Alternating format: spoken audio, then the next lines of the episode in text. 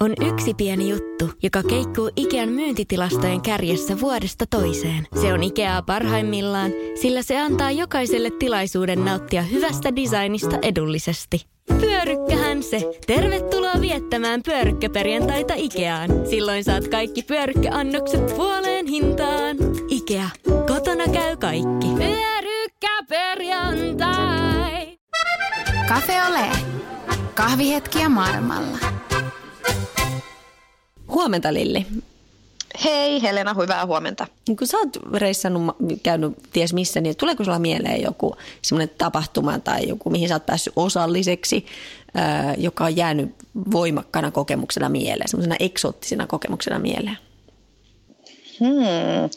Musta tuntuu, että mulle tulee kyllä hirveästi mieleen semmoisia niinku fiiliksiä ja niinku tunnetiloja, mitä on niinku fiilistellyt just niinku siinä hetkessä. Mutta mulla ei siis nyt ei ainakaan, aika kauheat kyllä sanoa, että ei nyt ei tule niin kuin mieleen oikeastaan. Ehkä sitten niin kuin enemmän tuommoisia niin työn kautta tulevia, esimerkiksi kun oli siellä Ranskassa töissä sellaisilla supervilloilla, niin sieltä tulee kyllä niin kuin mieleen moniakin sellaisia asioita tavallaan, että, mutta tota, ei tule ehkä tällaisia niin kuin nyt.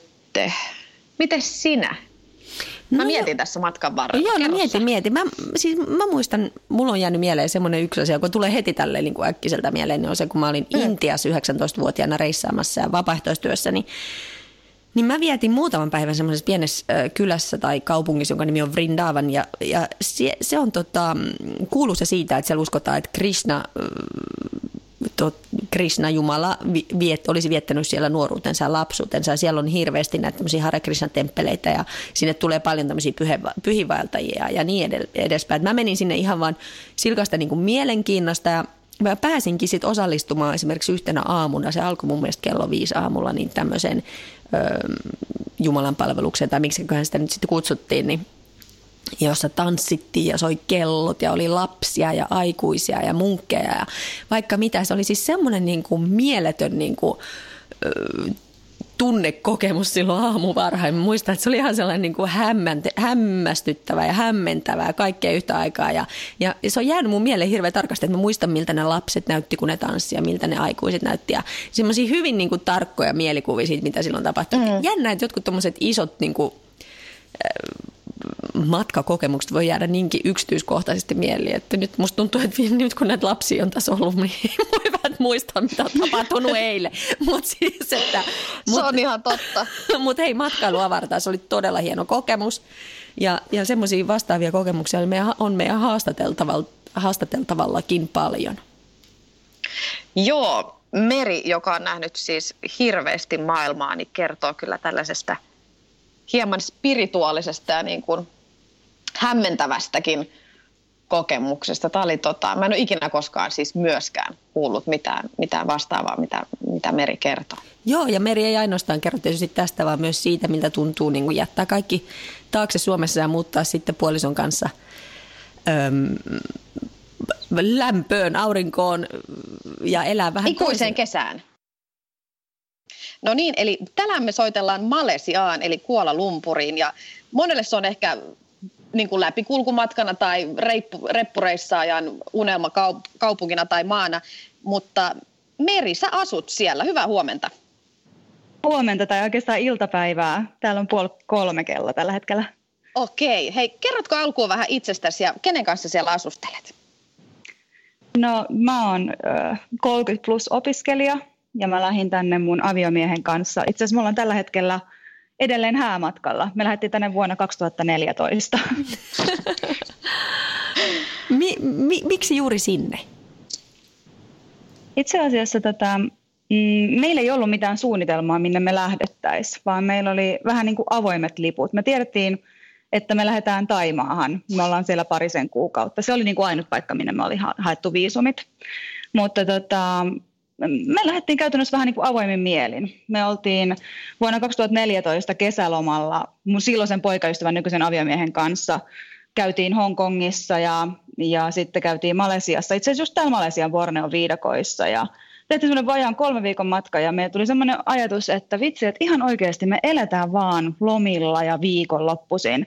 Niin miksi tämä ei voisi olla meidän elämää? Joten ei siinä mitään tuumasta toimeen. Myytiin kaikki ja, ja tosiaan sitten vuonna 2014 joulukuussa mun synttäreiden edellisenä iltana niin lähdettiin Malediivien kautta Taimaahan ja oltiin tosiaan pari kuukautta Taimaassa, sitten Sri Lankassa, Malesiassa tultiin käymään täällä ja sitten voitettiin kuukausi Indonesiassa ja, ja sen jälkeen tosiaan sitten Suomen kautta Kreikan saaristoon ja sitten ei mitään muuta kuin vaan kamat kasaan pysyvästi ja tänne.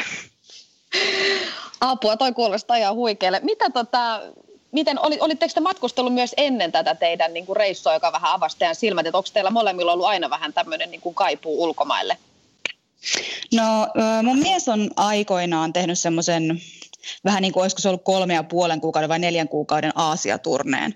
Ja mä oon myös kans aikaisemmin laittanut siis asuntosäästötilin kymmenen vuotta sitten lihoiksi ja olin Etelä-Afrikassa ja Brasseissa ja Välimerellä vietin pitkää aikaa. Sitten myös täällä Kaakkois-Aasiassa, että koska mun äiti on kanssa aina matkustanut paljon, niin me nähtiin Bangkokissa ja ja mun äiti sai mut rakastumaan Aasiaan sillä reissulla ja siitä se oikeastaan sit se ajatus on lähtenyt, että et, et ei ole pakko juurtua mihinkään yhteen paikkaan, vaan on oikeasti voi ihan hyvin matkustaa maailmalla. Kerro, siis tietysti nyt tästä tulee mieleen ensimmäisenä, että tosta vaan matkustellaan ja, ja millä rahalla te nyt sitten elätte? Ja tiedätkö, mä oon nyt tää tylsä tyyppi, joka täällä ky- kyselee näitä kysymyksiä. Mutta... Minä? Yleensä minä olen tästä taloustilanteesta kartalla. Vähän nyt huolissani tämä perheenäiti täällä. Miten te nyt sen? Kerropas nyt vähän sen Meri, että miten tämä hoituu. No siis kyllähän tämä totta kai vaati säästöjä, että niin kuin kummallakin kerralla, niin siis pitkää työntekoa, mä oon käytännössä oikeasti tehnyt kuitenkin kymmenen vuoden työuran ennen kuin mä oon tänne Aasiaan tullut sitten opiskelijaksi, eli, eli ja mun mies on täällä töissä, mutta että kyllä se ilman muuta siis pitkää säästämistä vaatii. Ja, ja, niin kuin, ja siis kuten sanottua, ensimmäisellä kerralla mulla oli asuntosäästötili, no toisellakin kerralla oikeastaan oli se asuntosäästötili, mistä, se sitten, mistä ammennettiin sitten oikeastaan avaimet tähän tähän täällä asumiseen, mutta että ilman muuta sitten tietenkin ö, opinnot on sellainen, missä myöskin sitten Kelakin tukee jonkun verran. Ja te ette niin kuin mieti eläkepäiviä vielä tai muuta tämmöisiä, vaan vai mietittekö? No äh, siltä osin tietysti, että onhan se tietenkin siis niin ajatuksena takaraivossa siltä osin, mutta että, että mä oon kuten te, sanottu ja tehnyt kymmenen vuoden työuran Suomessa, että ihan, ihan nollatilanteessa ei olla ehkä sen eläkkeenkään suhteen, mutta, mutta onhan se tietysti ihan selvää, että, että siinä vaiheessa, jos joku palaa Suomeen, niin totta kai se tulee sitten ajankohtaiseksi, että tässä nyt pikkasen saa tietysti sitten laitettua säästöön myöskin sitten mm. täällä asuessa, mutta että kyllähän se tarkoittaa sitä, että, että täytyy sijoittaa tai sitten että saada säästettyä oikeasti sinne eläkepäiviin varten. Mikä tilanne teillä olisi, kun te lähditte Suomessa, niin laitoitte kaikki sileeksi, niin oliko teillä vaan semmoinen, että sata prossaa nyt mennään eikä meinata, vai oliko siellä Suomessa ehkä jotain, mikä vähän jarrutti tai aiheutti mietintää?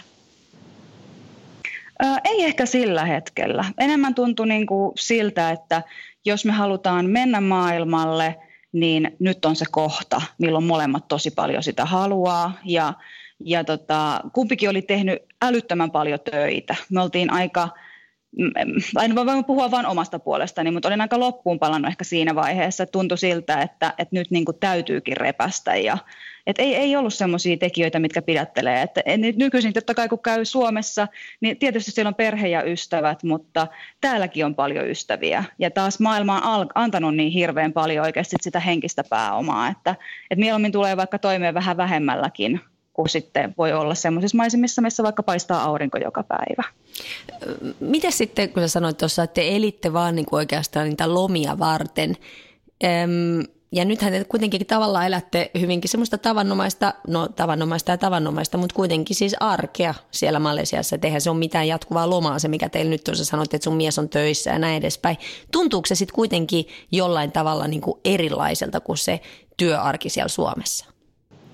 Tuntuu. Se tuntuu ihan valtavan erilaiselta siksi, että että ensinnäkin kun tämä on niin monikulttuurinen maa, meillä on kolme pääkulttuuria, missä on malait, intialaiset ja kiinalaiset, niin se ympäröi mut joka päivä. Eli siis kaikki se, se, mitä tästä voi oikeasti saada, miten hirveästi näiltä ihmisiltä voi oppia ja, ja se, että joka ikinen päivä mä en oikeasti lakkaa niin kuin rakastamasta ja ilahtumasta siitä faktasta, että kun täällä paistaa aurinko päivittäin, niin mä saan siitä niin paljon positiivista energiaa mä rakastan kävellä oikeasti yliopistolle ja katsoa, kun, kun noissa palmuissa, tuossa on, on ihan oikeasti tuossa melkein takapihalla, vaikka me ollaan aivan ydinkeskustassa, niin siinä on sademetsää ja siinä on sellainen papukaija pariskunta, mitä mä oon seurannut oikeasti tämän kaksi ja puoli vuotta aina, kun mä oon yliopistolle kävellyt, niin mä en kyllästy siihen se antaa ihan hirveästi semmoista positiivista energiaa. Mut että semmoiset pienet asiat riittää. Mutta sä kuitenkin tuossa äsken mainitsit, että saattaa olla, että olette palaamassa joskus Suomeen. Tuntuuko se oikeasti niin kuin siltä, että et voisit joskus sit vielä sinne mennä?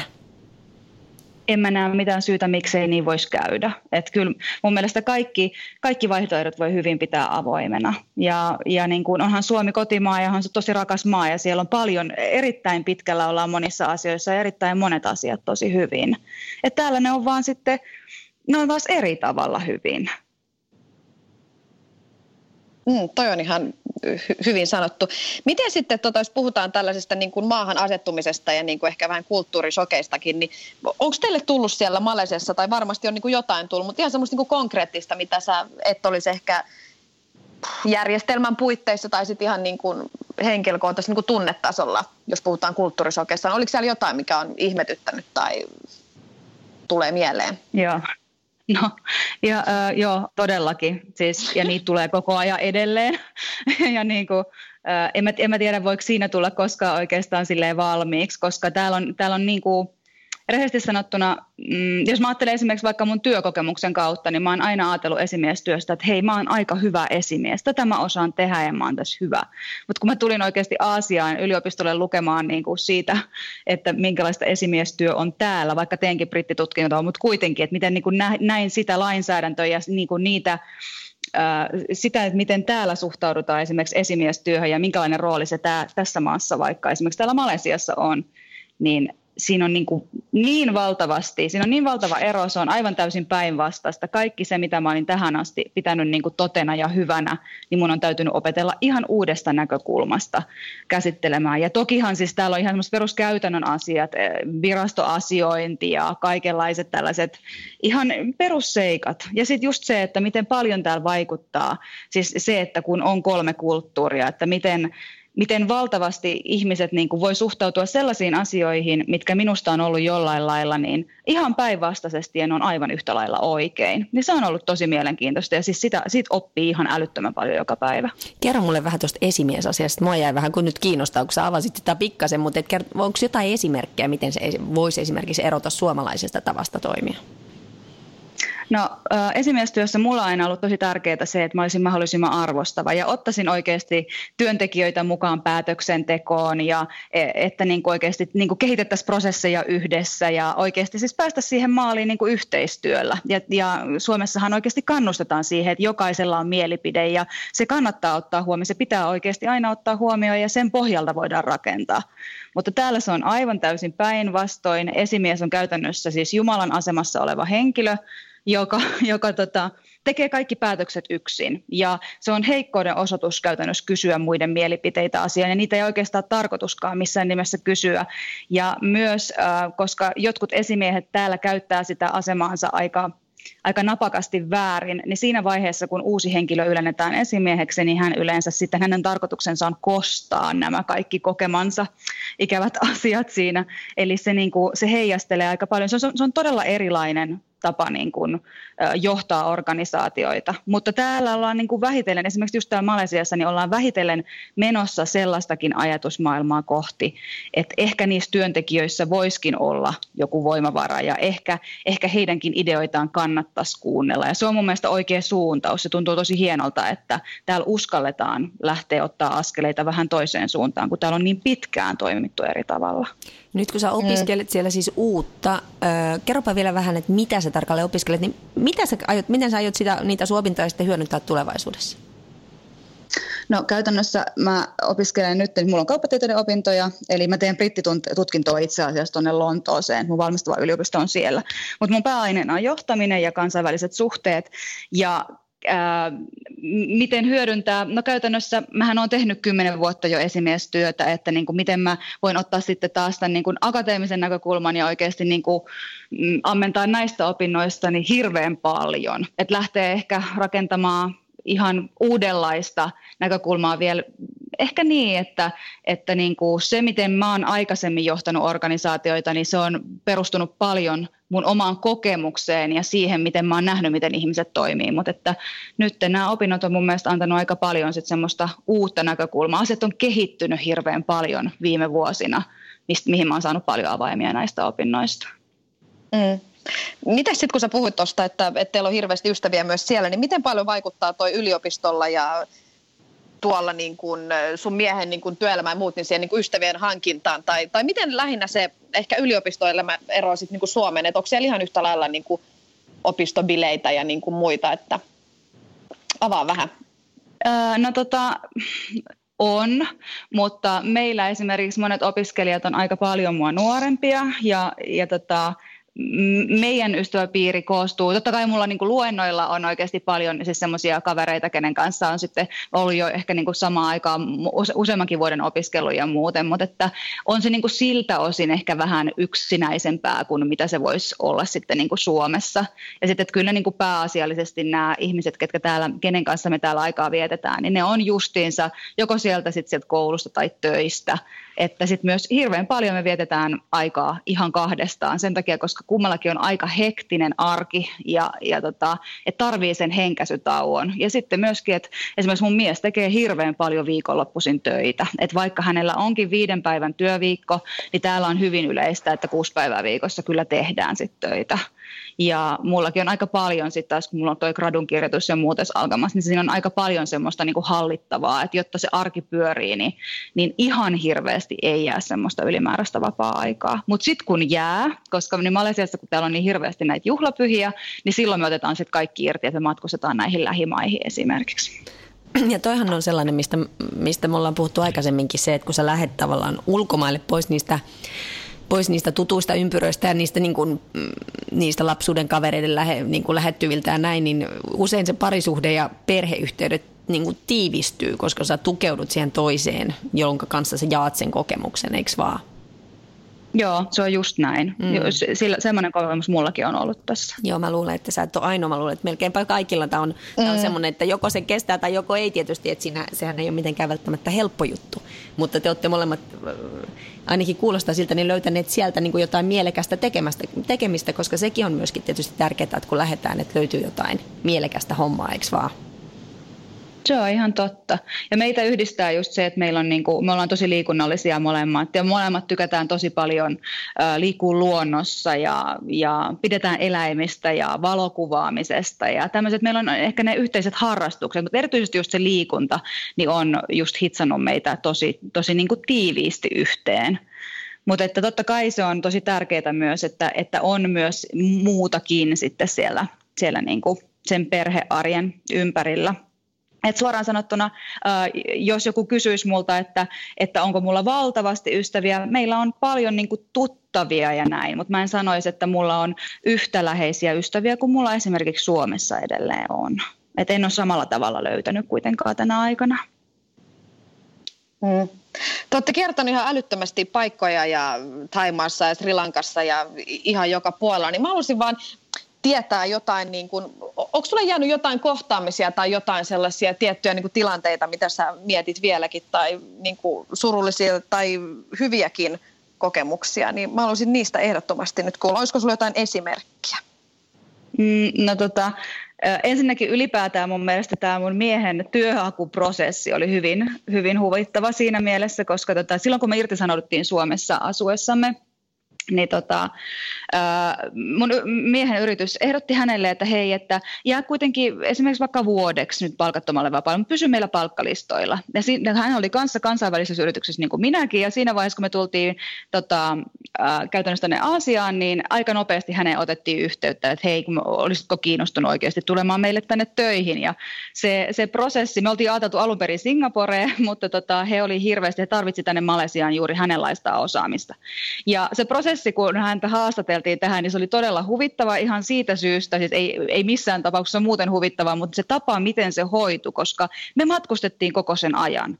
Me oltiin, me oltiin Indonesiassa siis ihan oikeasti semmoisissa pampumajoissa keskellä sademetsää ja siellä niin kuin köpötteli oikeasti noin skorpionit näppiksellä ja apinat rääkyy puussa ja kekot käkättää taustalla samalla aikaan, kun suunnitellaan jotakin ekspaattiehtoja. Et se, se, oli jotenkin, se oli niin huvittava se, se tilanne niin kuin siinä, että, että tota, mutta se, se jotenkin, se vaan, se vaan lutviutui. Asioilla on niin tar- tarkoitus aina niin kuin oikein selvitä jollain lailla. Tai sitten äh, Indonesia on muutenkin ollut meille jotenkin tosi semmoinen hirveän läheinen. Mulla tulee heti ensimmäisenä mieleen niin kuin Tana Toraja, joka on tuolla Sulaveden alueella oleva siis semmoinen kohde, joka on hyvin mielenkiintoinen, joka siis niin kuin pohjautuu kuolematurismiin. Ja minähän en ollut tämmöistä sanaa siis ikinä en edes kuullutkaan, mutta, mutta kun oltiin kerran Indonesiassa, niin mun mies sanoi, että hän on aina tosi avoin kaikille. Hän sanoi, että hei, kato, kato ihan mikä tahansa kohde, minne sä haluat täällä mennä. Ja mä sanoin, että no vitsi, että tämähän löytyi nyt täältä niin kuin netistä, että nyt mä haluan oikeasti päästä tänne Tanatorajaan. Ja se oli tosi mielenkiintoinen kohde, koska siellä tämä alkuperäiskans asuu niin, että heillä on sellainen ajatus, että ihmisen tärkein juhla – on itse asiassa hänen kuolemansa ja hänen hautajaisia varten. Siis, siis säästetään koko elämän ajan. Ne on niin kuin valtavat bileet. Ja sitten kun me mentiin tota sinne sinne Tanatorajaan, niin siellä, oli, siellä on kolme kastia näitä ihmisiä. Siellä on puukasti, sitten siellä on hopeakasti ja kultakasti. Ja kultakastissa on aika vähän ihmisiä enää nykypäivänä. Mutta kävi niin, me ollaan oltu melkoisia hannuhanhi aina säiden suhteen ja sitten tapahtumien suhteen. Että kävipä niin, että, että tota, kultakastista oli menehtynyt henkilö. Ja hänellä oli tosiaan tulossa hautajaiset just sitten silloin, kun me oltiin siellä. Ja me saatiin sinne kutsu. Ja me päästiin näkemään, että minkälaiset on nämä juhlamenot. Ja se oli kyllä siis, mä en ole koskaan elämäni aikana nähnyt mitään vastaavaa. Siis sitä ruumista muun muassa kannettiin niin kuin oikeasti ympäri sitä kylää. Siellä oli siis tuhansia ihmisiä, kaikki kutsuttu sinne. Ja tota, siinä, sitä semmoista ruumista käytännössä siinä arkussa heiteltiin ilmaan. Ja tota, sitten siinä oli myöskin tämän, tämän menehtyneen henkilön leski, yli 80-vuotias rouva, joka oli semmoisessa kultatuolissa ja häntä myös heiteltiin heiteltiin ilmaa ja edessä me sellaisia, sellaisia isoja tota, puhvereita.